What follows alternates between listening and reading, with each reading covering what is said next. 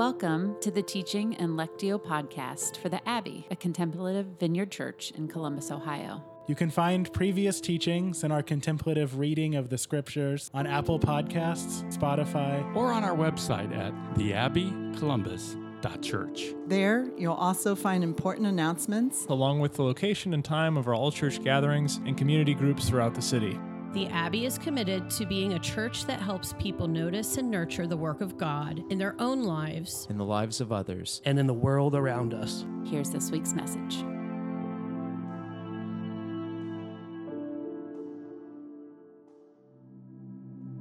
Acts 11 19 through 30 reads So then those who were scattered because of the persecution that occurred in connection with Stephen made their way to Phoenicia, Cyprus, and Antioch, speaking the word to no one except to Jews alone. But there were some of them, men of Cyprus and Cyrene, who came to Antioch and began speaking to the Greeks as well preaching the good news of the Lord Jesus. And the hand of the Lord was with them, and a large number who believed turned to the Lord. The news about them reached the ears of the church in Jerusalem, and they sent Barnabas off to Antioch. Then, when he arrived and witnessed the grace of God, he rejoiced and began to encourage them all with resolute heart to remain true to the Lord for he was a good man and full of the Holy Spirit and faith. And considerable numbers were added to the Lord. And he left for Tarsus to look for Saul. And when he had found him, he brought him to Antioch. And for an entire year, they met with the church and taught considerable numbers of people. And the disciples were first called Christians in Antioch. Now, at this time, some prophets came down from Jerusalem to Antioch. One of them, named Agabus, stood up and indicated by the Spirit that there would definitely be a severe famine all over the world. And this took place in the reign of Claudius. And to the extent that any of the disciples had means, each of them determined to send a contribution for the relief of the brothers and sisters living in Judea. And they did this, sending it with Barnabas and Saul to the elders. Does that sound okay, volume wise? Great. I don't think I'm going to be doing any shouting this morning, so I think we're going to be fine. Um, it's really good to be with you. Um, one quick thing before we get started. Um, you know, as we continue to flesh out our our liturgy and how we operate sort of on a Sunday morning, um, just a just a brief little teaching here. Um, as we read the scriptures in the front side, one of the things that we're going to continue to start leaning into is once uh, we read the scriptures, uh, somebody will say the word of the Lord, and then everyone says thanks be to God. So we'll say the the word of the Lord, and you say thanks be to God. Okay, very good. Uh, it's good to be here together. This is our first all church gathering of the new year. It feels like forever since we've been together. Um, so it's really good to see uh, so many of your faces. Um, I just came back from vacation, so I feel amazing. Um, so we're going to continue our series on the kingdom of God uh, this morning. And the disciples were first called Christians in the cosmopolitan city of Antioch. And listen, this feels like a little bit of a throwaway line, doesn't it? It's like one of those pieces of trivia that you might think that could show up in Jeopardy or something like where, what city did the first Christians uh, get their name? Um, but what I want to do a little bit this morning is I want to dive in a little deeper and to see what's actually behind that there's actually something uh, a little deeper into this sentence, which is surrounded by a whole narrative of things that are going on that I want to dive in a little bit to. So, Antioch, as a major city, had a reputation for all sorts of things. It was multinational because it was situated between the cities of the Western world and the cities of the Eastern world. And so, what would happen is that people who were traveling from the west to the east and people who were traveling from the east to the west, they would sort of converge in the city of Antioch, which is in modern day Turkey. It was a destination city where entertainment and trade and all sorts of parties happened. And it was also a center of economic and military sort of development.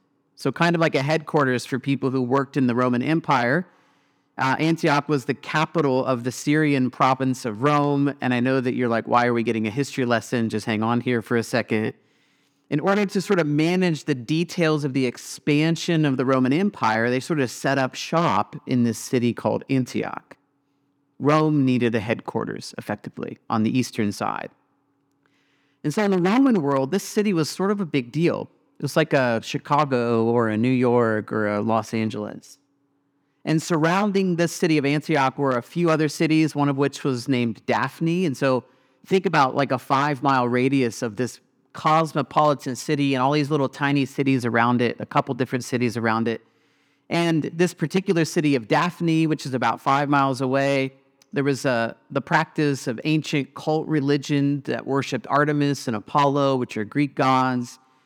And there was a fairly large contingent of people worshiping the Syrian goddess of Astarte, whose worship entailed ritualized prostitution, lots of parties, lots of drinking, lots of like festivities and games around this sort of worship of these cultic gods.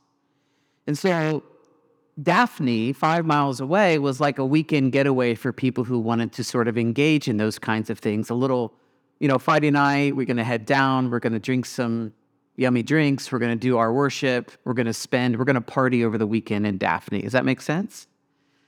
So, this is Antioch. This is sort of the makeup of Antioch. It was multicultural, it was just filled with all sorts of things. It was large, it was metropolitan, it was diverse, it was exploitive, and it was rowdy. Surrounded by people with great political power, that people began to name the Jesus followers Christians. So there's a little discrepancy whether it was the Christians themselves that took on the name, like, hey, we're the Christians, or whether it was the other people around them that, that sort of named them. But what is clear is that enough was happening in this city as a result of people sharing the gospel that they began to name the group of people that were doing that activity, they began to name them the Christians. The people who loved one another and served one another and gave up their life for one another. People would be like, Who are those people? And they would be like, Oh, uh, they're, they're the people who follow Christus. They can't stop talking about this person named Christ. Those are the Christ people, the Christians. So I want you to hang on to all of that for a moment. We're going to come back to it. Um, this is the origin story of the term Christian. So we've been doing this series uh, since September, by the way, on the kingdom of God. If you have missed some of that series, you're welcome to go back and uh, lean into some of that a little bit through our podcast. Uh, we've been working through the book of Acts, which is the major theme in the book of Acts that the writer Luke announces at the beginning, is this idea that the kingdom of God that Jesus preached about on the hillside outside of Jerusalem was now in the hands of the disciples, empowered by the Spirit, and it would move out from Jerusalem into the surrounding areas of Judea and into the rural areas of Samaria, into the outermost parts of the earth, like Ethiopia. And so, through the story that Luke tells, he tells the story about what is happening in the church with a climax in the life of a man named Stephen who preached the kingdom to religious and political leaders who then drag him out of the city and stone him to death. You guys remember that story? Maybe you've been reading along. I'd encourage you to maybe be reading along in the book of Acts to follow in our series. And so the kingdom and the presence of the message of Jesus is spreading, and even among the Gentiles, the non Jewish folks in Jerusalem, the Holy Spirit is falling on people. And Peter shares with them about the love of God being revealed through the life and the death and the resurrection of Jesus. And this leads us to the end of what will feel like a very natural break in the story here in Acts chapter 11 before we move on to chapter 12. As we head into chapter 12, moving forward, the, the story basically says the kingdom just keeps going. And it's going to be a little bit of a deep dive into the lives of Peter and Paul as they expand the kingdom even further and further out. And so if you read the book of Acts, it's like this concentric circle where the kingdom just keeps going and keeps expanding, eventually reaching people like, like me and Stanley and Scott, all of you, just keeps expanding. So, in the beginning of chapter 12, Paul is getting on boats and sailing around the Mediterranean. Peter gets arrested on a number of occasions, and we hear stories from Ephesus and Greece and Thessalonica and Macedonia. It's just this story of this expansive kingdom, the story of Jesus with men and women just like you and I, telling people about the radical kindness and the generosity of God to make known in plain sight what had formerly only been a mystery which causes people like you and I to ask a few questions Does God care about me? Does God still speak? Does God heal me? The kingdom is meant to answer these kinds of questions. Are you guys with me? These kinds of questions get answered in stories that Luke is telling through men and women regaining their sight, angels appearing in the middle of a town jail cell, and people seeing visions of God in their sleep. And so we're going to head all of that into uh, the next few months into chapter 12 and beyond, but I'm getting a little bit ahead of myself. First, we have to figure out what happened in Antioch. So, the three primary questions that we've been asking in this series are what is the kingdom of God? How does it come? And what happens to us when we encounter the kingdom?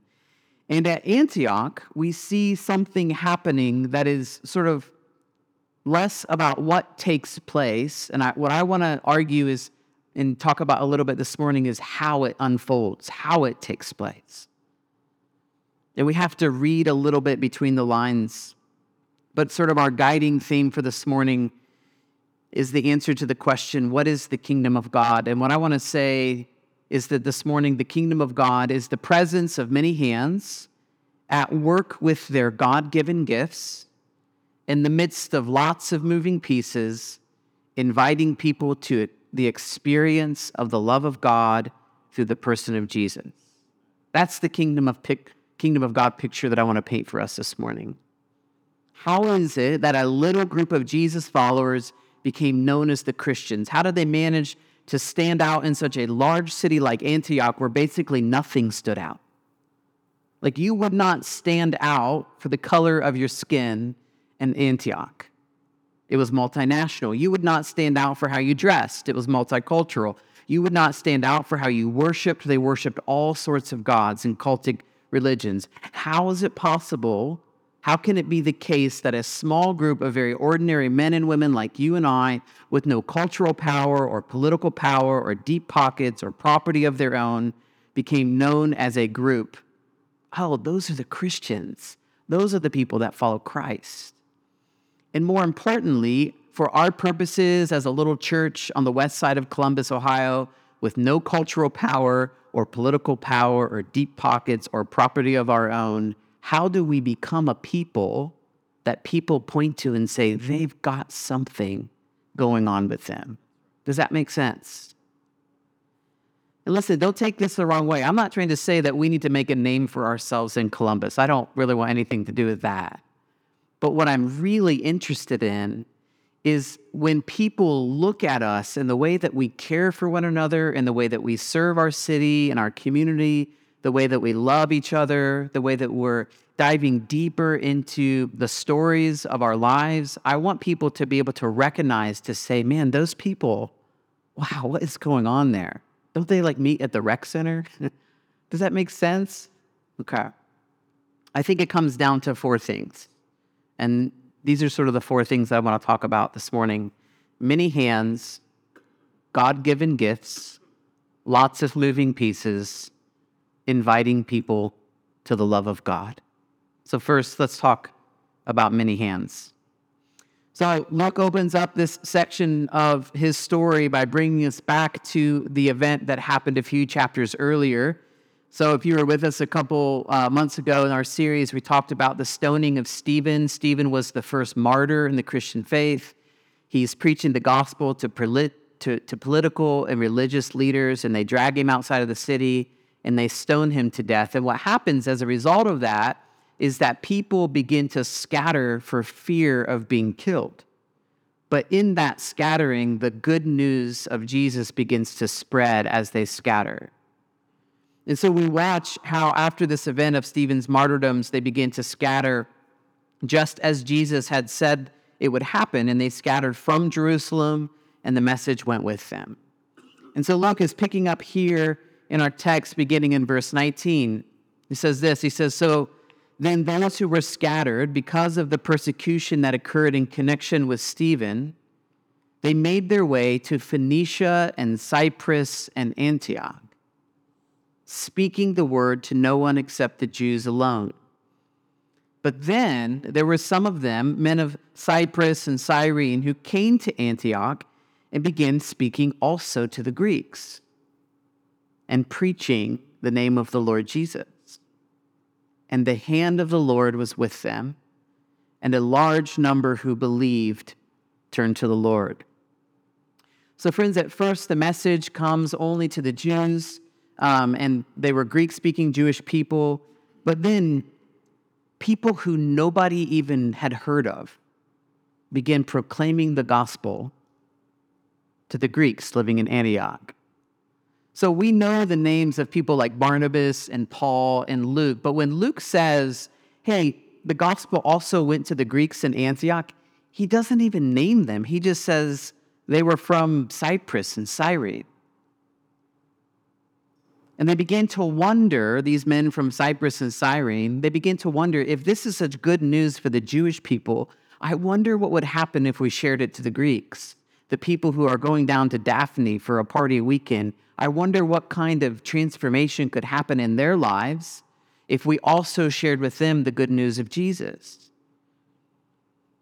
And again, at face value, this idea that Luke doesn't even record their names, it just feels like a little bit of a throwaway fact. But one of the interesting things and the beauty of this line is that there's no there's nobody sort of trying to start a ministry. It's not like somebody is like is like going to the, even the leaders of the church and saying, "Hey, is it okay if we preach the good news to the Greeks?" They just start doing it out of the overflow of their heart, they start saying, I think the Greeks need the message of Jesus. They didn't ask for permission, they just started preaching the gospel. The leaders of the churchmen, like Peter, who were in Jerusalem, and Luke, who was traveling with Paul and Barnabas, they didn't even know their names. It's a little thing there. But the hand of the Lord was with them, and a large number who believed turned to the Lord. So these men from Cyprus and Cyrene, they were followers of Jesus. They shared the good news with the least likely people to accept it. And the hand of the Lord was on them, and a large number who believed turned to the Lord. And then the news reached the ears of the church in Jerusalem. So basically, people came back to Jerusalem and said, Hey, something is happening in Antioch. You guys have to go check it out. Some wild things are happening there. And so the people in Jerusalem sent Barnabas to Antioch to join in the work that these no named men had begun. And Barnabas gets there and he's so encouraged by what he sees and he offers encouragement back to them. He says, Hey, keep going, keep preaching the gospel. We're going to return to that, by the way, this encouragement that Barnabas gives. But as the numbers there in Antioch began to grow, and as people began to sort of flock to this newly found church, Barnabas looks around and says, This is way too much for me to handle. I need to go find Paul. I, I can't disciple all these people. I can't lead all these people. I need some help. And so Barnabas travels to Paul's hometown of Tarsus and goes to look for Paul. Guys, he can't just call him up. He literally travels in a boat to Tarsus to find Paul, to bring him back to Antioch. And the passage says that Barnabas and Paul together spent a year there just teaching people the way of Jesus. Meanwhile, while Barnabas is looking for Paul in Tarsus, some other people come from Jerusalem and they show up to Antioch and they begin to share prophetically, by the way, we're going to come back to that, that there's a, there's a famine coming. The whole region is going to run out of food. And as you get established in Antioch, as, as you like grow as a church, you should set up a fund from among you as you are able and as you have means to do so to send a little bit of money down to Judea to help the church down there for food because you guys in this big city, you're going to be fine.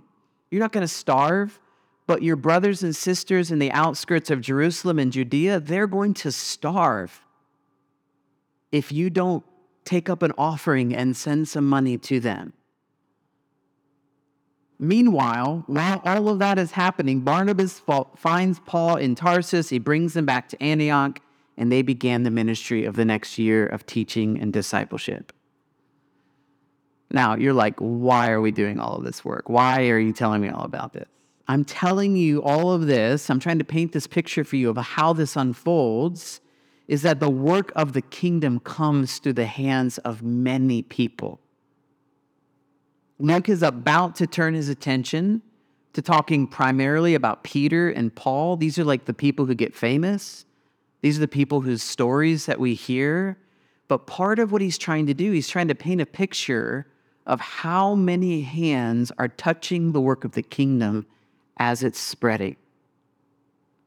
He's painting this picture of the presence of many hands at work in order to bring the kingdom into new places. And the temptation is for us to think that because we get the stories of just a few people, that this is how church works.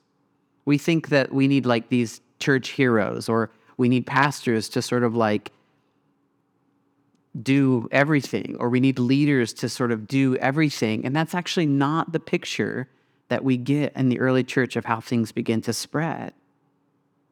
So, friends, let me just like make this really practical and on the nose for us this morning. The work that we're doing in this city and in this church is never meant to be the work of a few. It's never meant to be the work of a few. We're trying to be a church that takes very seriously the idea that every single person who's oriented to this community needs to take on the role of a learner of Jesus. That's what disciple means. It just means a learner. So when we invite you to be a disciple of Jesus, all we're doing is to say, Would you learn from Jesus together as a community? And our particular way of thinking about that and doing that is that we desire that everybody would, would sort of lean into the work of noticing and nurturing the work of God in your own life, in the lives of the people around you, so that you can be an encouragement and, and in the world around you so that you can bear witness of the work to people that don't yet know him. So as you grow in your awareness of what's happening of the work that God is in you or in your friends, in people in this community, you have a bit of a lens for watching how God might be at work all throughout our city. Does this make sense? That's at the center of what we're trying to do. What happens at Antioch in this story is meant to give us an example of what it looks like when there are many hands at work. And some are s- stories that get told, but mostly it's just a bunch of random people leaning into the invitation of God happening inside of them. So, what happened at Antioch has everything to do with our life together here because in the midst of your parenting and your day job, in your CrossFit or your yoga studio or in the medical field, whatever is happening, there's something happening one layer underneath that. And it's happening because you carry the message of Jesus with you into all of those places. Whether it's yoga or CrossFit or work or, you know, I know some of you are in hospital situations. Some of you swing a hammer for a living. Some of you teach. Some of you are in administration, wherever you are in our city, the hope is that you would carry the hope of Jesus with you in that place. Many hands make the kingdom of God go forward. So the kingdom of God comes through many hands, but the way that it comes is through many hands empowered by gifts that God gives each of us. Everything that we see unfolding in the book of Acts and all of the many hands working in all of these different areas of Jerusalem and Judea and Samaria, like this is the context and the background. What we read here in Acts is sort of probably in Paul's idea and understanding when he writes a letter to another church in Corinth. And this is what he says there. He's using a metaphor of the human body to help them understand that the way that the kingdom of God goes forward is through many hands operating according to the gifts that God has given them. He writes to the people in Corinth, he says that, brothers and sisters, I want you to know about the gifts of the Spirit. I want you to know about how God has gifted you. There are different kinds of gifts, Paul writes. And again, he's probably drawing on his experience of what he saw unfolding in Antioch and all around in those early days. He says there are different kinds of gifts, but they are all given to believers by the same Spirit. There are different ways to serve, but they all come from the same Lord. There are different ways that the Spirit works, but the same God is working in all of these different people.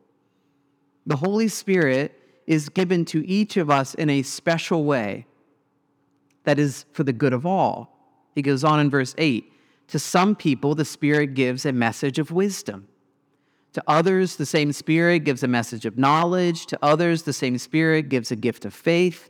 To others, it's the gift of healing. To others, it's the power to do miracles. To others, the ability to prophesy. To others, he gives the ability to tell the different spirits at work among a community. To others, he gives the ability to speak in different kinds of languages that they didn't know before. And still to others, he gives the ability to explain what those languages say. All the gifts are produced one and the same Spirit. He gives gifts to every person just as he decides.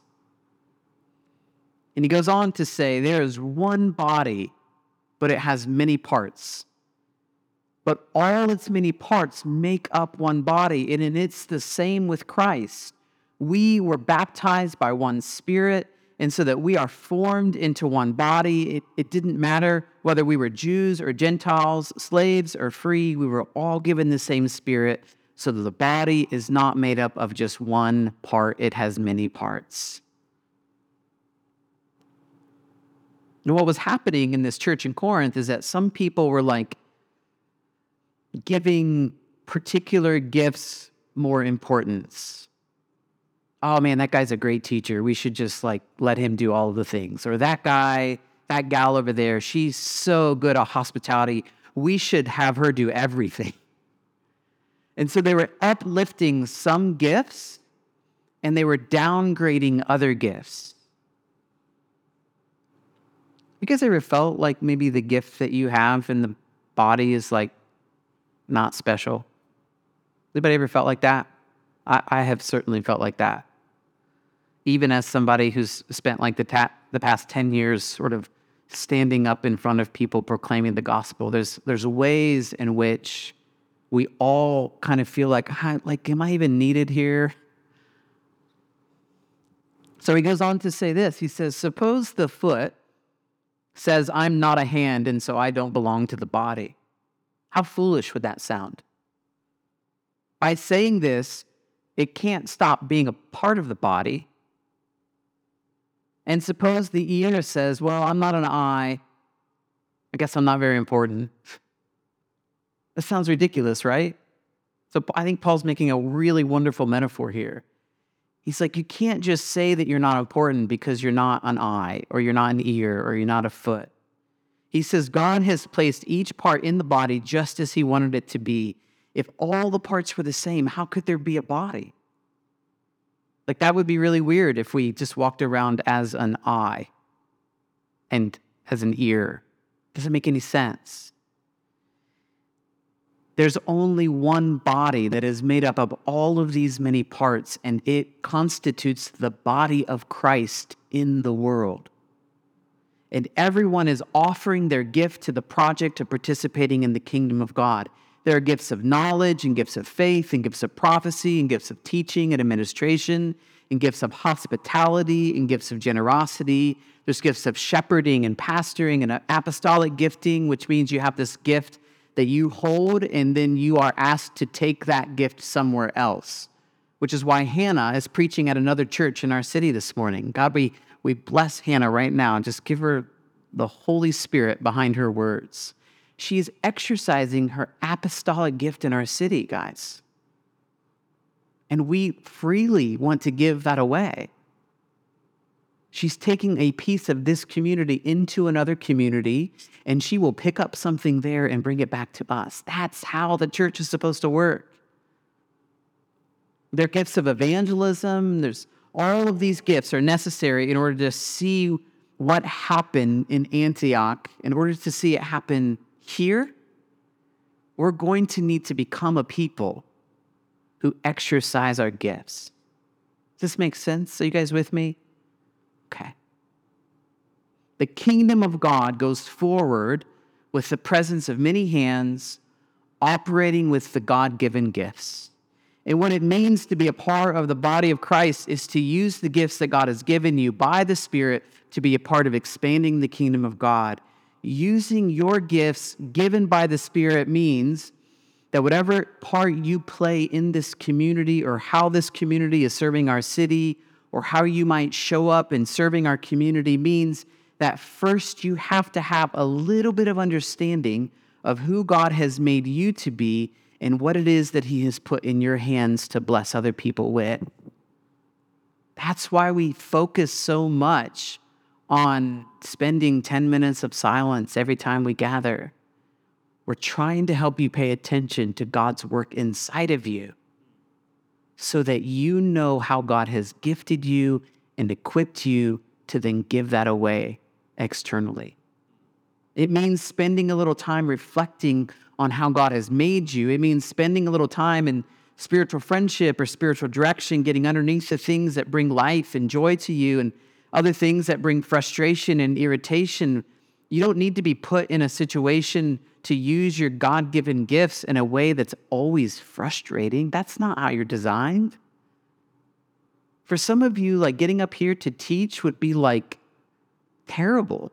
You would hate it. I look forward to this. I love this. Why? Because it's the gift that God's given me. It brings joy and lightness to my life. So, paying attention to that lets you exercise your gifts out to the world. It means being in community enough and being vulnerable enough to, to get some feedback about what others see in you. And it means not being a lone ranger trying to do something all by yourself. Guys, we need to do things together, to pair up, to support one another. So, to be in the kingdom of God means that you and I are part of one body, and that you are another part of the body, and that this body all together makes up one. And, friends, listen, when we don't show up with our gifts, to do our part or to play our role, not only do we miss the gift of participation, but the whole body begins to sort of break down a little bit. Could just imagine if you've had an injury. I know some of you are runners. I know at least one of you is a runner. Michael and I were talking recently about running. And it's like when a body part is not working well, like your knee goes out, your ankle's hurting, it's like you can't do the thing. And that's how it is in the body of Christ. So, friends, look back with me again at what happens at Antioch. I want you to look at all the many hands exercising different gifts. There are men who are spreading the good news. There's Barnabas who shows up with enthusiasm and encouragement, and he gives these men the gift of his encouragement.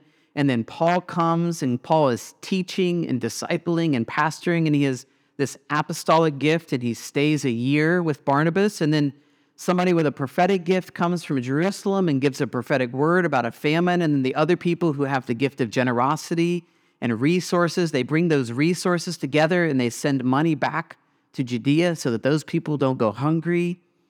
And then in Acts chapter 13 says this He says, Now in the church at Antioch, there were prophets and teachers Barnabas, Simeon, called Niger, Lucius of Cyrene, uh, a guy named Manaen and Saul. And while they were worshiping the Lord and fasting, the Holy Spirit said, Set apart for me Barnabas and Saul for the work that I have called them. And so they, uh, after they had fasted and prayed, they placed their hands on Barnabas and Saul, and Barnabas and Saul get on a boat and they go someplace else. This is how the Holy Spirit works. He's like just moving pieces all across like that. The kingdom of God is the presence of many hands working with the gifts that have been given to them by the Spirit with lots of moving pieces, pointing to the person of Jesus. Lots of moving pieces. This, friends, is where I think we get lost. It's the lots of moving pieces part that I think hangs us up a little bit. This past um, summer, as part of my sabbatical, I went on a little friendship trip to Mexico City. I had a free plane ticket. Another guy had a free place to stay. And so we went down to Mexico City and, and uh, we ate at some really yummy restaurants. I really love food, and that was really a gift as part of my sabbatical. We were there for like three days. And in that time, I met a new friend, and this new friend's name is Damien. And Damien used to work at a really fancy Michelin three star restaurant in Chicago um, called Aletia. And uh, he was now in Mexico City and he's opening up a restaurant there. And um, sorry, it's called Alinea. And it's the only Michelin three star restaurant in Chicago. Some of you are like, I don't even know what Michelin three stars means. It just means it's a really yummy place to eat. So Damien's job for two years, his entire job was that he was the last person to touch the plate before it went to the table. Like he stood in this position in a high end restaurant known as the Pass. And the Pass is usually this long stainless steel surface where the plates would come from the kitchen and they would get one final look over whoever happens to hold that position during the shift and the chef at the pass will hold in their hand a small white cloth dipped in a little bit of water and vinegar and they would like wipe the edge of the plate if something spilled on that. Some of you like are familiar of this because you watch television um, master chef or any of those things. There's somebody standing at the pass receiving the plates wiping the plates and handing it to the waiter or the waitress for delivery to the table. So the person at the pass has one job and it's to quickly eye every single plate coming off the line to make sure that it looks ready to be passed to that waiter or that waitress for delivery to the table. It's the last person from the kitchen to get an eye on that plate. And at a Michelin star restaurant, it's not out of the question for the person at the pass to examine seven or 800 plates in a given evening. But just looking, is this okay? Let's wipe boom, boom. They never touch a spatula. They never cook any bit of food. They never see a guest. They have one job. They never simmer a sauce. They never saute a vegetable. They have one job.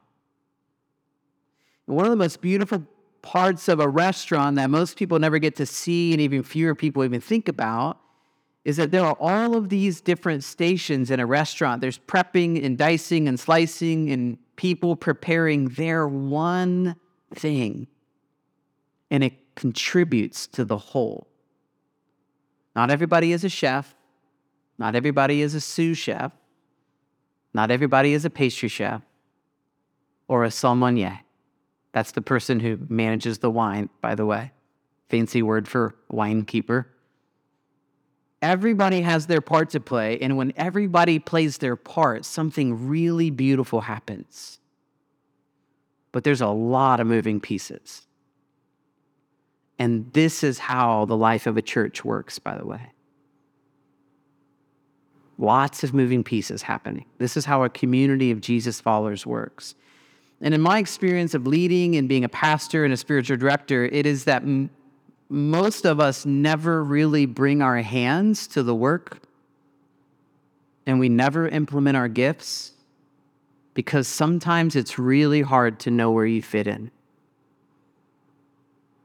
Anybody ever had that experience? Just sort of like, how, how do I fit here? What am I supposed to do? I think that's most people's experience. Church, guys, listen, it's okay. Church is weird.